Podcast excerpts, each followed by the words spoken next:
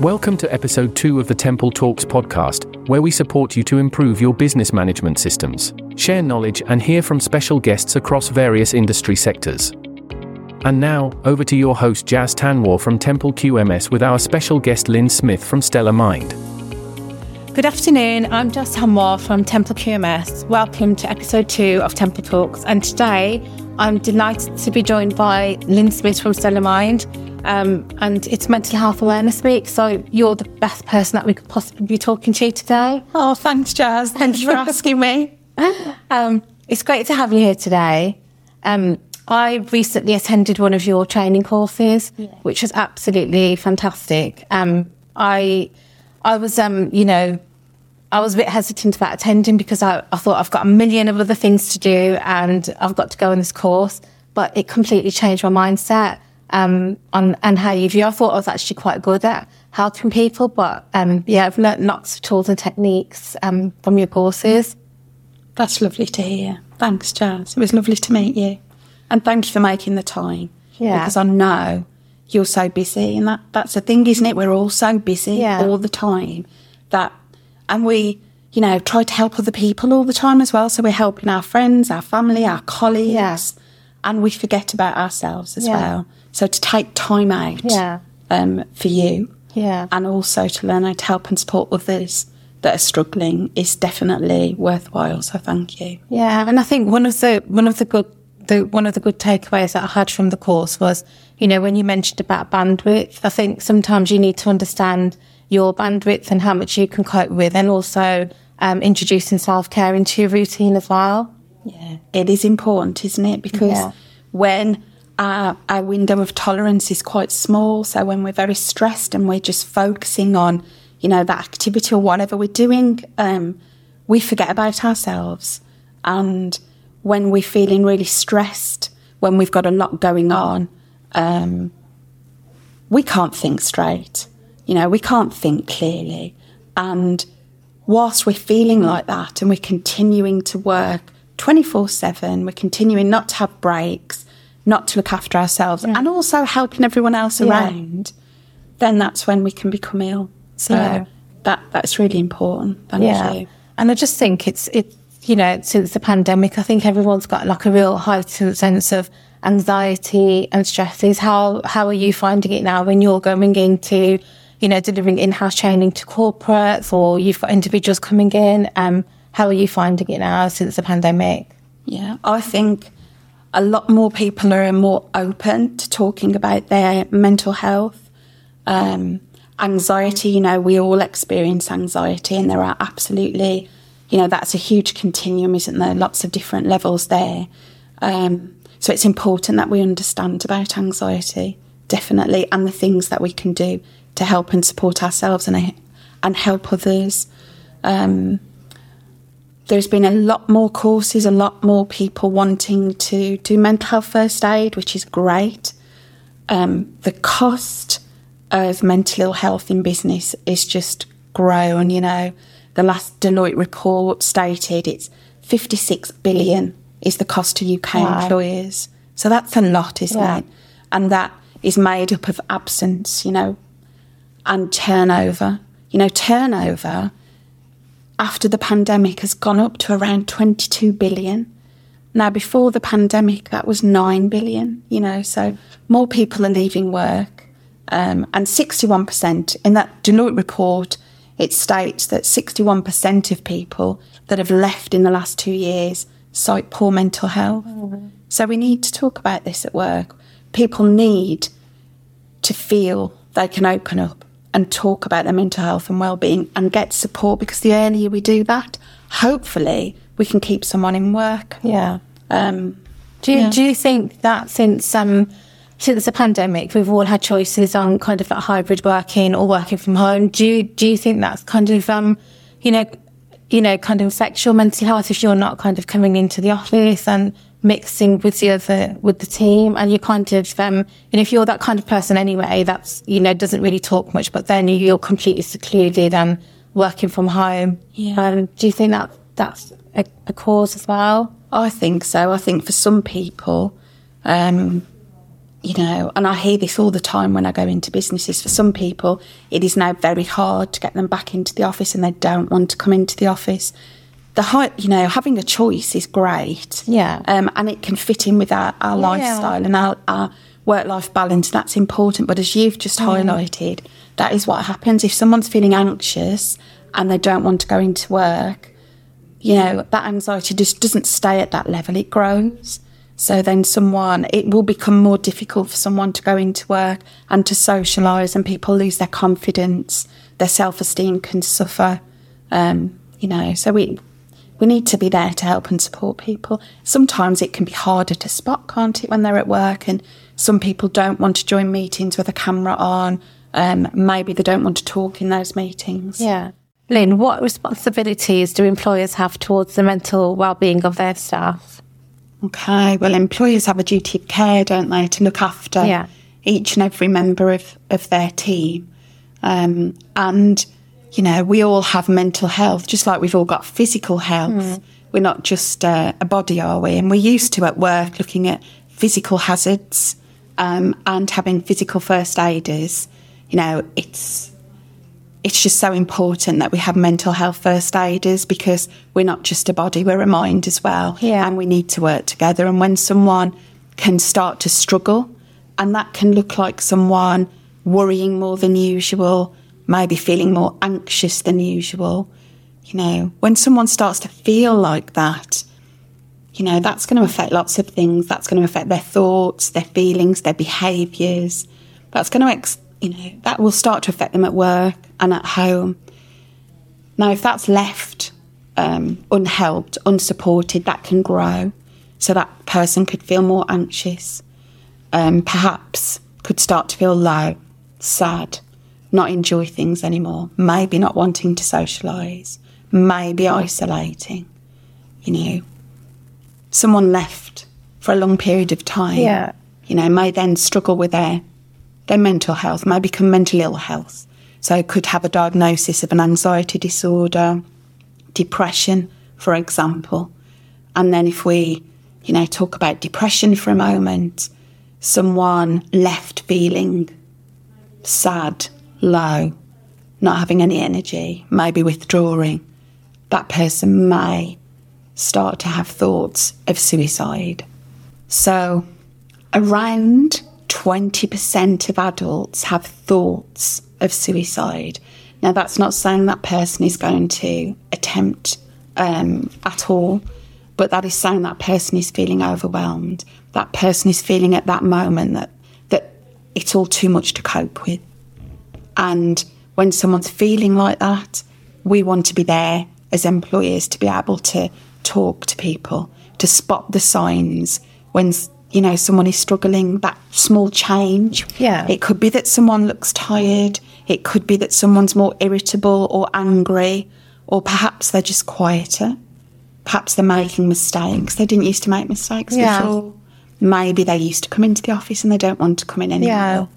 Maybe they're gaining weight or losing weight. So, you know, these invitations from people are there because we need to be able to support them. So I think this is why it's so important to um, to attend these training courses because you can look out for the signs. Because sometimes, as employers, um, you know, when you know when the productivity level goes down, it becomes more of a HR issue than a mental health one. So that's why it's important to look out for those signs.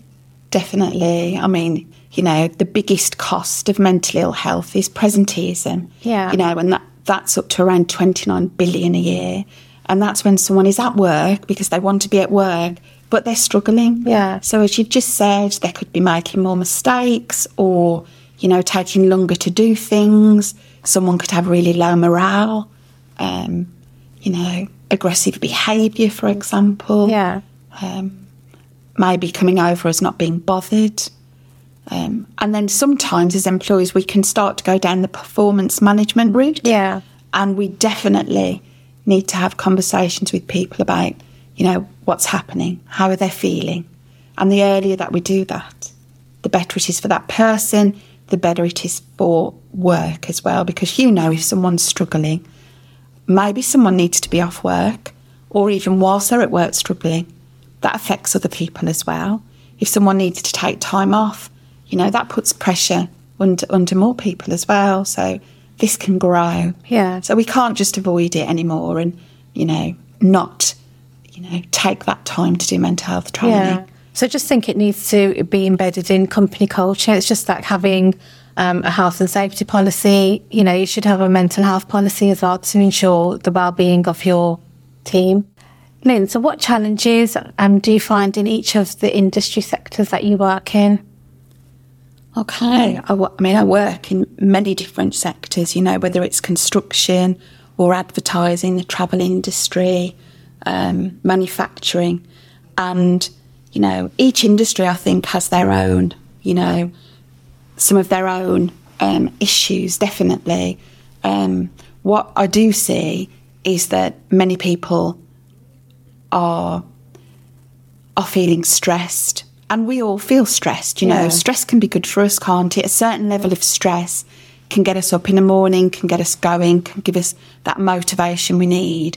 But too much stress over a period of time for that person, you know, can result in burnout, can't it? And when someone is feeling very stressed and not able to talk about that, that can lead to many things. Um, and that, that is what happens, you know. So I work in the construction industry, for example, um, which is very, you know, a male dominated area. So I can run courses that predominantly are, are all male. Um, and even on these courses, not everyone can talk about their mental health. Yeah. Um, Do, do you think they find it challenging because it, it's quite, um, you know, it, it, they're quite guarded, aren't they? If you're working in the construction industry, you have to be you have to be really like, of a strong mindset and have that kind of, you know, Yeah, it's really it can be very very difficult, can't Yeah. it? And to open up and to talk about mental health. I think it is getting better in lots Yeah. of places now, but still huge stigma and discrimination around that. Um, and you know, if we look at suicide figures, for example, seventy-five percent of people that die by suicide are male. Um, so it is really important that do we think, do talk about do you think it. the stats are so high because um, men don't often talk and open up and, you know, they don't share their feelings with anybody? Is, do you think that's why the stats are higher? that could definitely be, you know, a, a huge thing. Um, when we look at this, you know, um, twice as many women have a diagnosis of anxiety and depression. That's not saying that twice as many women have anxiety and depression, but perhaps they've talked about Yeah. this with a friend, with a family member, encouraged to go to the GP and had early help and support. 50% more men drink or do drugs. And that potentially is because they don't want to talk about it. You know, there's still lots of stigma there. One of the things we talk about is, you know, the language and what, you know, banter and, you know, people can see, think themselves as weak or not being able to cope and they should be able to cope. And when someone starts to think negatively in that way, you know, that just adds to that feeling of stress, makes them feel more anxious, maybe more hopeless, worthless. Um, and sometimes if that person doesn't open up and it gets just too much to cope with, really. Okay. So Stellar Mind work in lots of different sectors, um, from advertising agencies to construction to manufacturing to the travel industry. Also, we work in education as well because 50% of mental ill health starts before we're 15 and 75% before we're 18. So it's really important, and particularly if you employ apprentices, for example, um, that you fully trained to help and support them as well. So do you think it's a generational thing as well, Lynn? Um, you know, so, you, so say for instance, you go into construction sites and you go into manufacturing, um, you've got, you know, an older workforce there. Do they deal with mental health differently to say apprentices? Yeah, I think so. I mean, sometimes apprentices, younger people, talk more about their mental health. Yeah. you know, Which is good. It is good. It is good, and I think we will see a shift moving forward. Um, maybe, and again, it's not everyone, but maybe older generation. We don't talk about our mental health. Maybe we you know, feel that we should be able to cope with this. Yeah. That we may be. Kind of like keep calm, carry on Yeah. kind of attitude. Yeah. I think so. So it's important when you're thinking about training that the person, people that you choose to be mental health first aiders, are those approachable people throughout different layers of the business that people can confide in. Yeah. Do feel that they can go and have a conversation with someone without any judgment, um, without that stigma and discrimination. Yeah, so it's really important to, you know, have the training, have those tools to help, um, you know, because you, you get access to the app as well, don't you? Um, once you've completed the training with you. So um, when I attended the training course with you, it, it kind of inspired me to have the conversation with you to collaborate. Um, so we're delighted that um, Stellar Mind and Temple are collaborating on the mental health courses. So can you just give us a bit of a rundown on um, the training that you offer and the delivery methods that you have? Brilliant. Thanks, Jess. Thank you. So there's the two day mental health first aid course, and that qualifies you as a mental health first aider, which means that you can look after yourself, but you can also look after other people. You're there to spot signs of poor mental health, and the earlier that we help that person, the better chance they have of a quicker recovery. So that's a two day course. Um, as you said, you have the app with that course, which is continuously updated. Um, it's just most people have got their phones with them. So Yeah, you've you got, receive the newsletters. you do, Yeah. and you've got all those resources just at your fingertips, which is brilliant. Sometimes um, we forget to train managers, our line managers, and really important group of people that are there to support their team. Also need that help and support themselves. So sometimes they can struggle themselves, obviously, but also to support people that are struggling. So there's also a one day course as well. Um, and that's a mental health champion course, very popular with lots of managers, line managers. Then there's a half day course. Um, and again, this can be run online or face to face.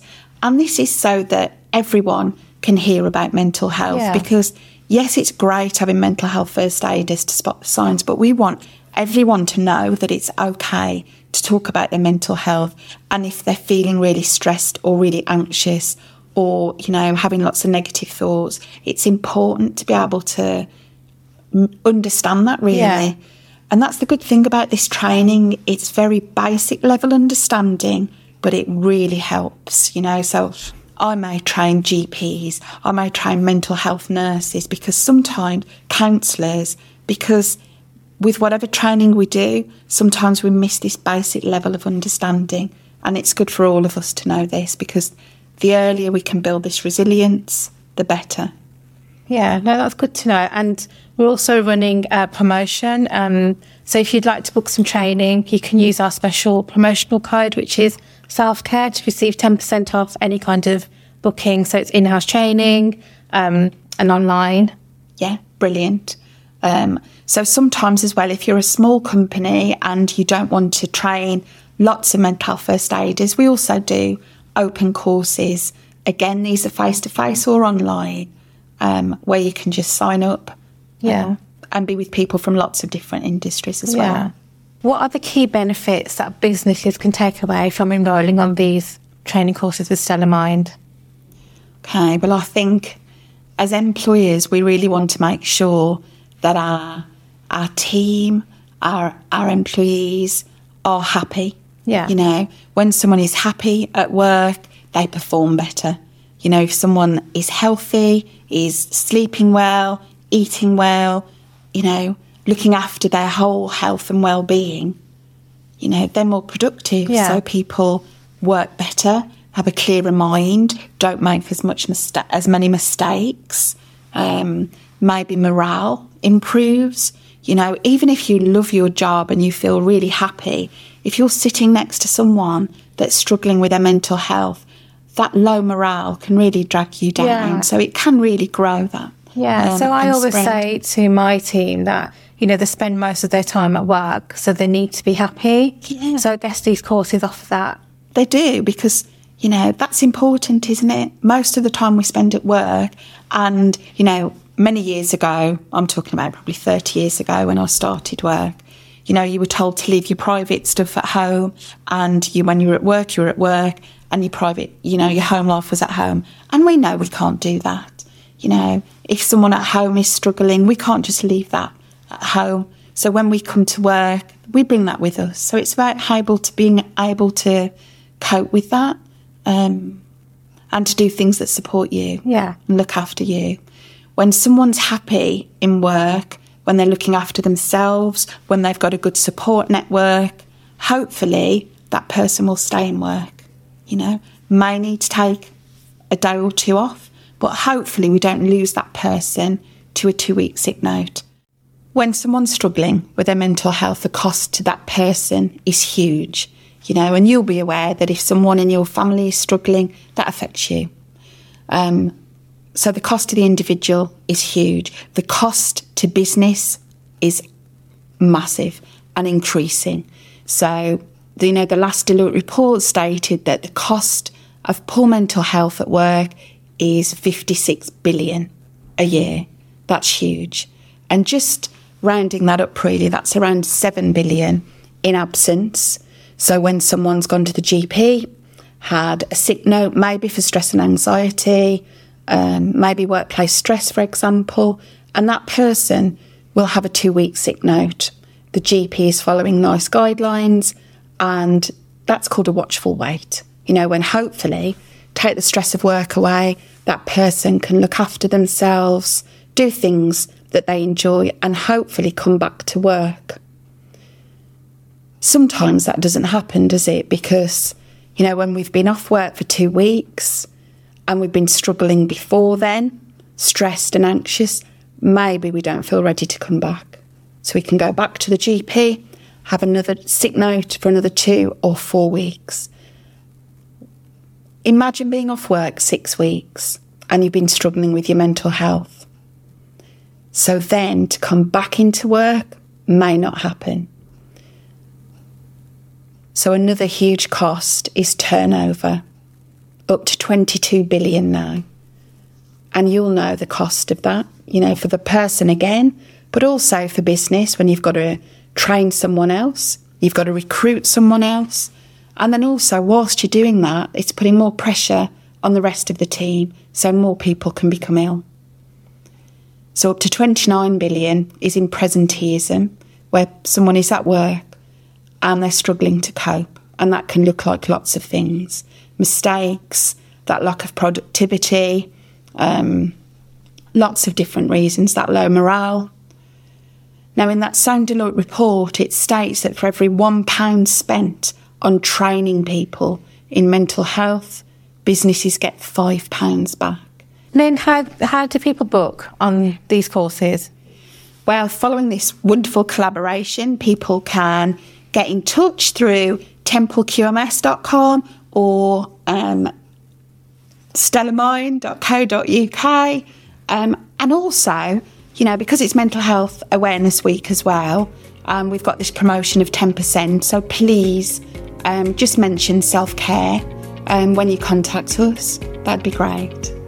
It's been lovely having you on this podcast with us. Oh, it's been lovely to see you again, Jo. Thank you so much, Lynn. Thank you. Thank you.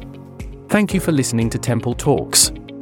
If you have any questions or would like to find out more about Temple Quality Management Systems and their training and consultancy services, head over to templeqms.com today.